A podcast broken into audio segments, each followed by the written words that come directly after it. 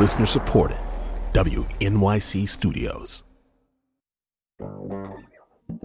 Welcome to NYC Now, your source for local news in and around New York City. From WNYC. It's Wednesday, August 23rd. Here's the midday news from Lance Luckey. Advocates and elected officials, including New York City Public Advocate Jumaane Williams, are gathering at City Hall at this hour to push for greater police transparency. They're calling on the City Council to pass a proposal called the How Many Stops Act.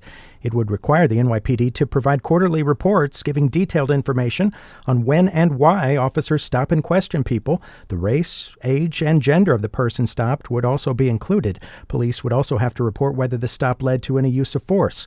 A second bill under the Act would require police to report any time someone denies an officer consent to a search. Both bills were introduced last summer and referred to the Council's Committee on Public Safety. A former Long Island police chief who once led the Gilgo Beach killings investigation and later went to prison for beating a suspect has been arrested for allegedly soliciting sex at a park. James Burke was taken into custody in a Farmingville park yesterday. A Suffolk County spokesperson says he faces charges of offering a sex act, public lewdness, indecent, indecent exposure, and criminal solicitation. Steve Layton of the Suffolk County Parks Rangers explains why they were patrolling that particular park.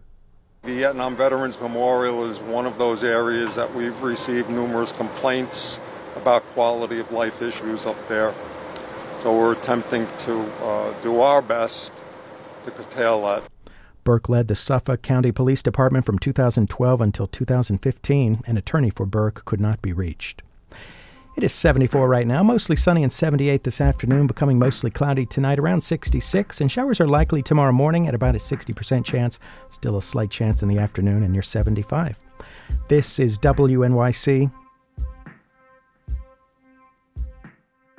When you see actor Danielle Brooks on the red carpet at the Oscars, she will be in full glamour and in grief. I've been with Sophia for so long. And I just know, like, after the Oscars, that chapter is really done. And that saddens me. I'm Kai Wright. A star of The Color Purple honors the role that shaped her career. Next time on Notes from America. Listen wherever you get your podcasts. NYC, NYC, NYC. For WNYC, I'm Michael Hill. Attorneys for a black man sentenced to life in prison for the 2016 sexual assault and murder of a white woman are asking a judge to give their client a new trial. Chanel Lewis was convicted of murder after a lengthy search to find the person who killed Karina Vetrano while she was running in a park near her home in Queens. But Lewis's attorneys say police and prosecutors did not disclose key evidence and that if they had, their client might not have been convicted. WNYC Samantha Max has been reporting on this latest development, and she joins us now. Hi, Sam. Hi, Michael. It's been a few years since this all happened. Would you remind us, please, of the details of this case? Yes. So Karina Vetrano was a 30 year old speech pathologist working with kids with autism. She lived in the Howard Beach neighborhood of Queens with her parents. And one day in the summer of 2016, she went for a run on a path near their house and she never came back. So her parents were looking for her, and her dad actually found her in the reeds near the path with her clothing partially pulled off and her body was beaten up this case was tragic. It made national news, and uh, many police were pulled into the investigation.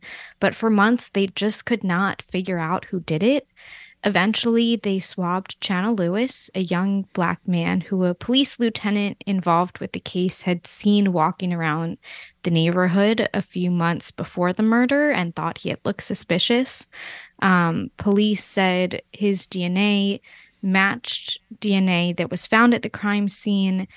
Then the case went to trial. There was a hung jury. There was a second trial. They voted to convict, but there were just lots of twists and turns along the way. One jury member actually alleged that other jurors were breaking rules that were supposed to be in place to make sure that the verdict was fair and saying that, you know, at least one juror had announced on day two that he had made up his mind. So just lots of questions that came up throughout the case. Okay, so what happened this week? So this week, Lewis's attorney filed a new motion asking the court to throw out the conviction against Lewis and either toss the indictment altogether or order a new trial. They say that you know, there was this mounting pressure to hold someone accountable in the high profile case, and that that led the NYPD and the Queen's DA's office to find someone guilty by whatever means necessary, even if that meant violating Lewis's constitutional rights. The motion is saying that police violated Lewis's rights by swabbing him for DNA without a warrant and they also say there wasn't enough evidence to sub- suspect him of the crime and that other black men were targeted because of their race.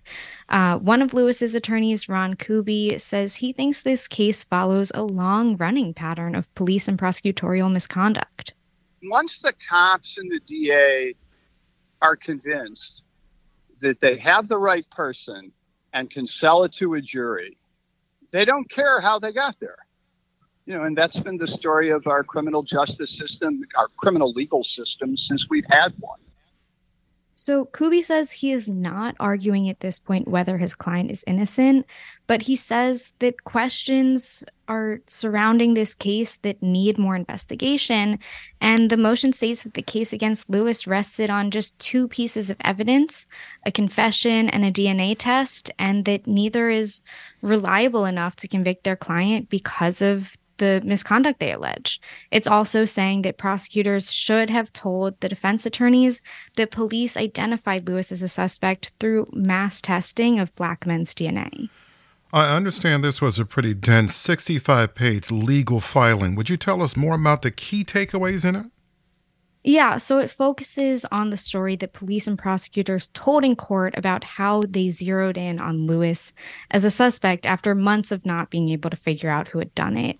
Um, according to the motion, an NYPD lieutenant testified in court that he thought to swap Lewis's DNA while working on the investigation after just kind of spontaneously remembering this encounter with Lewis months earlier.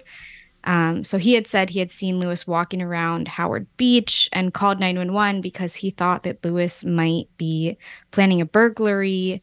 But when police later stopped and frisked him, they found no evidence of a crime. And is that what Lewis's attorneys say they believe really happened? You know, they're still trying to figure out what happened, honestly. These are not the attorneys that represented him at trial, but what came out later from news reports and a letter from an anonymous NYPD whistleblower is that police had actually been testing hundreds of black men's DNA after initially looking for white suspects.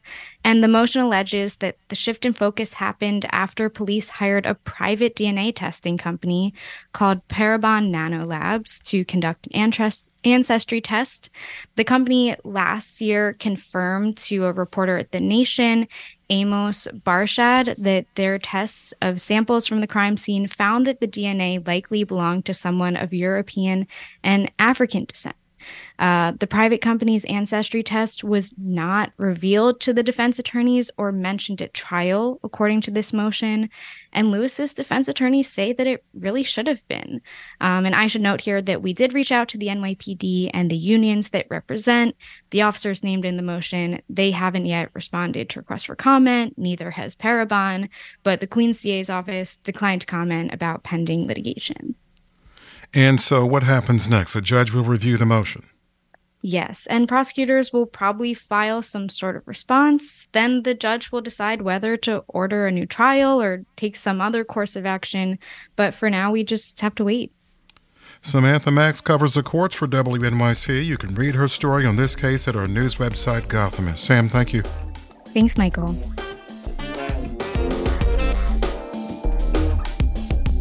Thanks for listening. This is NYC Now from WNYC. Be sure to catch us every weekday, three times a day, for your top news headlines and occasional deep dives. And subscribe wherever you get your podcasts. We'll be back this evening.